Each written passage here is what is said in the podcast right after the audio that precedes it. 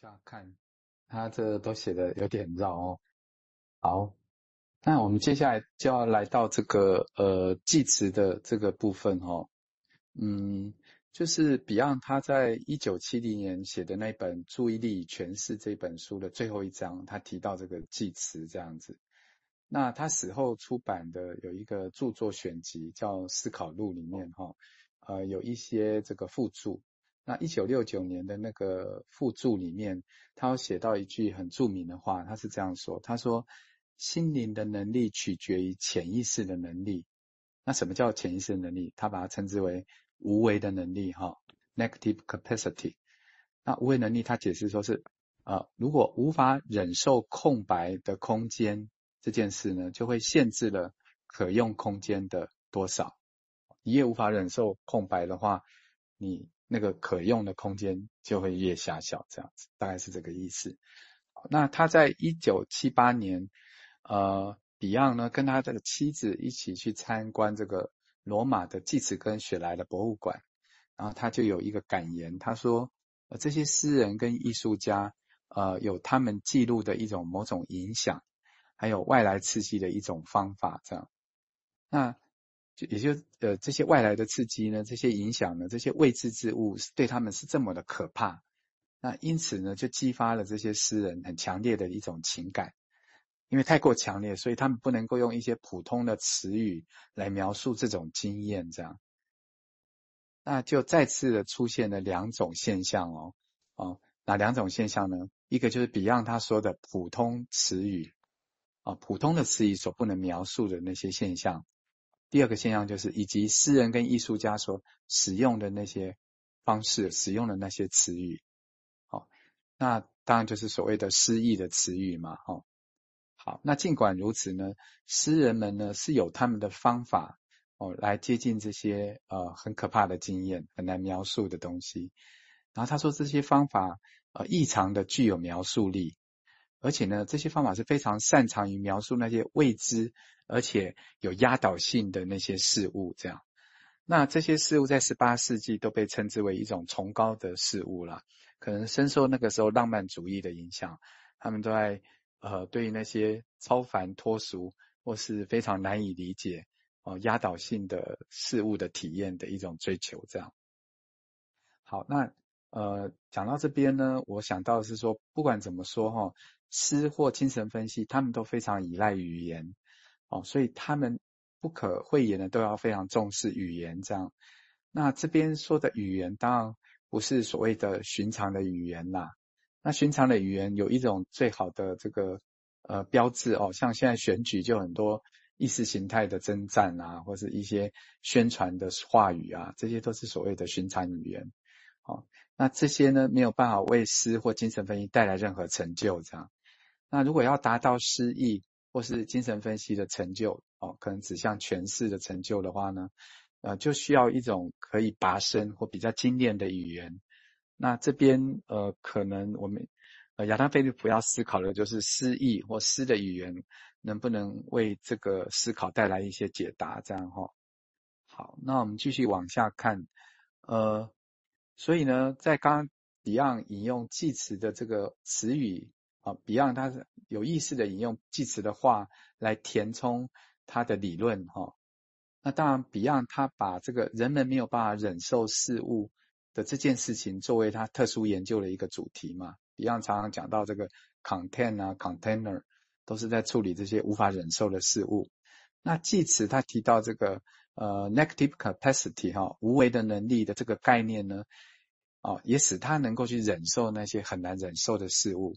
因此，也为他的心灵增加了许多空间。那诗人可以成为那些可以承受一些事物对自己影响的那种人。哦，那 Beyond 暗示着说，诗人其实拥有更丰富的语言，包括呃能够去超越这种普通词语的那些词汇。那在这边呢，诗人被拔升为高于科学家或者是普通语言使用者的一种存在哦。所以，Beyond 在这边使用记词呢，正如我们看到的哦，是用记词来帮他去描述那些对于有意义的语言前提条件的看法。也就是诗人作为我们对语言信心的一种维护者。因此，我们对精神分析作为任何真正价值依据的信心，就像诗歌一样，只存在语言中。就像我前面提到，不管诗或精神分析，语言都非常重要。可是，可是这个语言又不是一种普通的语言。好，那接下来 Beyond 他呃在那个注意力跟诠释的最后一章，他有提到一个专有名词，我觉得很有趣。他说这个专有名叫成就的序曲，这样哦。那这个成就的序曲。呃，特别灵感也来自济慈写给他兄弟的一封信哈、哦。他这边写说，呃，他跟这个迪尔克并没有在争论，而是在讨论各种主题。他说他心中有几件事情环环相扣。突然间，我就意识到，呃，形成一个成就者的特质。他这边成就者当然是指文学成就了。那特别在文学的领域，哦，这是莎士比亚所拥有的。他说：“这个想要拥有文学成就，必须要有一个特质，就是所谓的呃负向能力或是无为的能力。哈，那他这边更精确的去定义这个能力是什么？他说，当一个人能够在不确定、神秘、疑惑中继续存活下去，而不会对事实和理由有任何急躁的追求。好，这边急躁就很有意思，因为后面他会谈到就是治疗师的没有耐性这样。好，那我们这边也消化一下。”如果他知道历史是不能，他会知道他已经是在论述。包括阿登·菲利普也是了哈，因为他还是属于比较独立学派的，所以一定多少在论述在英国那边他们跟凯恩学派人的一些冲突，因为那个冲突比现在还在啊，比现在比我们想象还大。那只有我们现在在这讲这些，当然我无意把那个冲突引进来。然后选边站，然后这边也来说，也来冲突，好像很好玩。我个人觉得一点也不好玩，蛮无趣的哈。但是我们要知道他们在争什么啊？讲这个地方，那但这个争论有没有道理？我个人觉得很有道理。我不知道阿登会不会讲这些，还真的蛮有道理的。那这个地方是指的是刚刚提到，就是说，当我们太知道一些事情急躁的时候，我们来想想看呐。就精神分析，其实一开始最有特色的是相信我们自己是会很会听，但是当后来理论越来越多的时候，我们通常都会希望啊，一般我们听报告就会知道讲重点，呵 呵讲重点，好，怎么还没有讲感觉的语言？怎么还没有讲到那个？就开始不耐烦起来，那这个地方就会让我们失去很可贵的精神分析和心理治疗本身。在听听这个事情，那为什么讲？因为我们以为自己知道很多。那当然，这个不是我说的，我相信这是 Beyond 跟 Adam Philip 在批评论述他的他们的同事呵 呵的一些意见呐。我我个人觉得是这样。那么这意见是不是实情？没关系，我们透过他们的眼光来想啊。好，我们现在请瑞金来进一步说明。嗯，我我在听明志讲这一段的时候，是觉得说。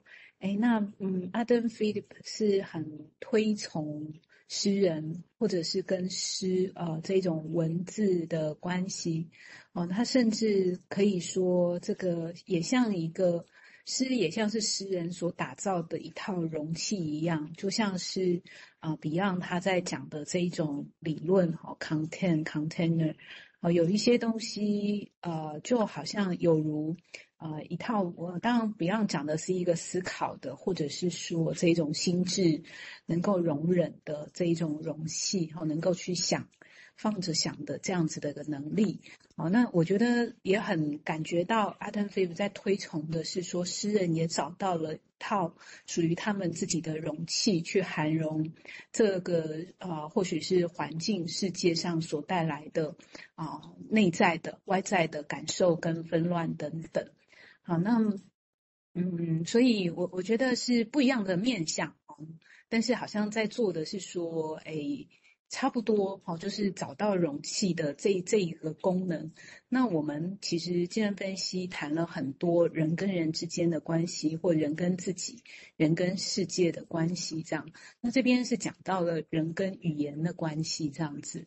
那嗯，回到这个人跟人、人跟关系。之间的这一种，嗯，我们以往讨论过的，好，例如说，诶，像维尼卡他就会讲的是说，一开始是一种客体关联。